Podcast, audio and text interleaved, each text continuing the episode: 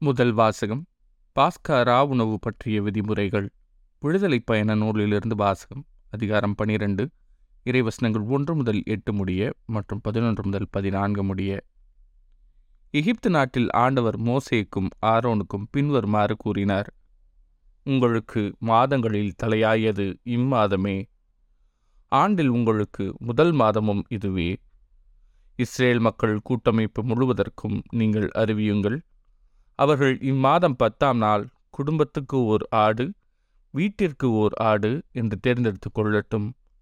ஓர் ஆட்டினை உண்ண ஒரு வீட்டில் போதிய ஆள்கள் இல்லையெனில் உண்போரின் எண்ணிக்கைக்கும் உண்ணும் அளவுக்கும் ஏற்ப அண்டை வீட்டாரை சேர்த்து கொள்ளட்டும்.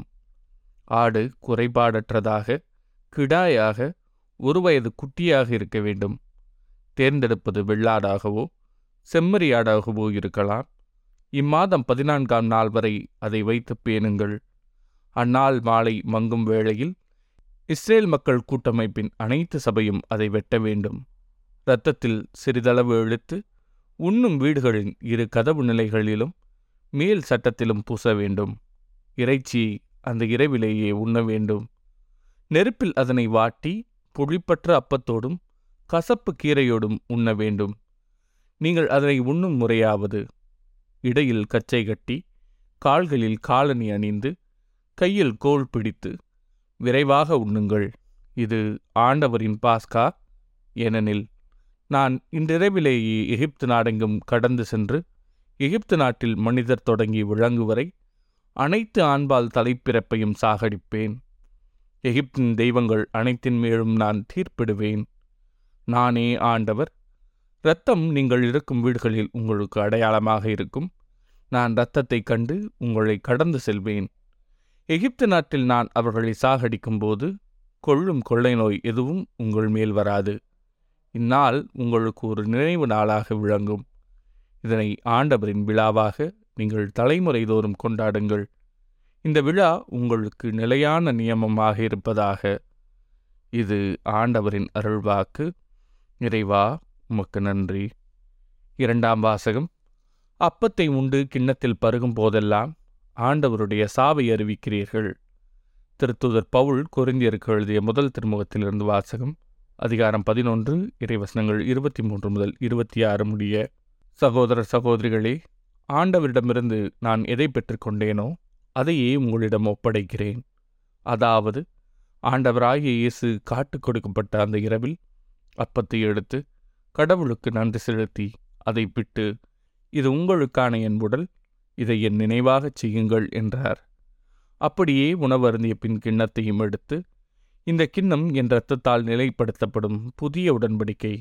நீங்கள் இதிலிருந்து பருகும் போதெல்லாம் என் நினைவாக இவ்வாறு செய்யுங்கள் என்றார். ஆதலால் நீங்கள் இந்த அப்பத்தை உண்டு. கிண்ணத்திலிருந்து பருகும் போதெல்லாம் ஆண்டவருடைய சாவை அவர் வரும் வரை அறிவிக்கிறீர்கள். இது ஆண்டவரின் அருள்வாக்கு. இறைவா உமக்கு நன்றி. நற்செய்தி வாசகம். இயேசு தமக்குரியோர் மேல் இறுதி வரையும் அன்பு செலுத்தினார். யோவான் எழுதிய தூய நற்செய்தியிலிருந்து வாசகம். அதிகாரம் பதிமூன்று இறைவசனங்கள் ஒன்று முதல் பதினைந்து முடிய. பாஸ்கா விழா தொடங்க இருந்தது. தாம் இவ்வுலகத்தை விட்டு தந்தையிடம் செல்வதற்கான நேரம் வந்துவிட்டது என்பதை இயேசு அறிந்திருந்தார். உலகில் வாழ்ந்த தமக்குரியோர் மேல் அன்பு கொண்டிருந்த அவர் அவர்கள் மேல் இறுதி வரையும் அன்பு செலுத்தினார். இயேசுவை காட்டிக் கொடுக்கும் எண்ணத்தை அழகி சீமோனின் மகனாகிய யூதாசு எஸ்காரியோத்தின் உள்ளத்தில் எழச் செய்திருந்தது.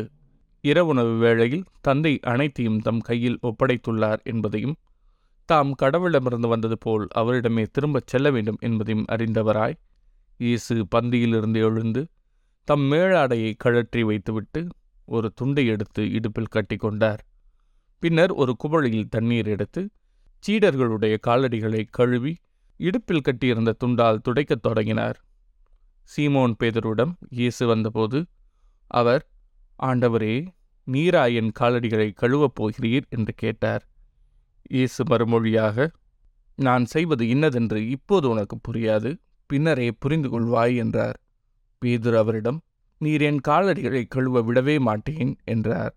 இயேசு அவரை பார்த்து நான் உன் காலடிகளை கழுவாவிட்டால் என்னோடு உமக்கு பங்கு இல்லை என்றார். அப்போது சீமோன் பேதுரு அப்படியானால் ஆண்டவரே என் காலடிகளை மட்டுமல்ல என் கைகளையும் தலையையும் கூட கழுவும் என்றார். இயேசு அவரிடம் குளித்து விட்டவர் தம் காலடிகளை மட்டும் கழுவினால் போதும் அவர் தூய்மையாகி விடுவார். நீங்களும் தூய்மையாயிருக்கிறீர்கள் ஆனாலும் அனைவரும் தூய்மையாயில்லை என்றார். தம்மை காட்டிக் கொடுப்பவன் எவன் என்று அவருக்கு ஏற்கனவே தெரிந்திருந்தது எனவேதான் உங்களுள் அனைவரும் தூய்மையாயில்லை என்றார். அவருடைய காலடிகளை கழுவிய பின் இயேசு தம் மேலாடையை அணிந்து கொண்டு மீண்டும் பந்தியில் அமர்ந்து அவரிடம் கூறியது நான் உங்களுக்கு செய்தது என்னவென்று உங்களுக்கு புரிந்ததா? நீங்கள் என்னை போதகர் என்றும் ஆண்டவர் என்றும் அழைக்கிறீர்கள். நீங்கள் அவ்வாறு கூப்பிடுவது முறையே. நான் போதகர்தான் ஆண்டவர்தான்.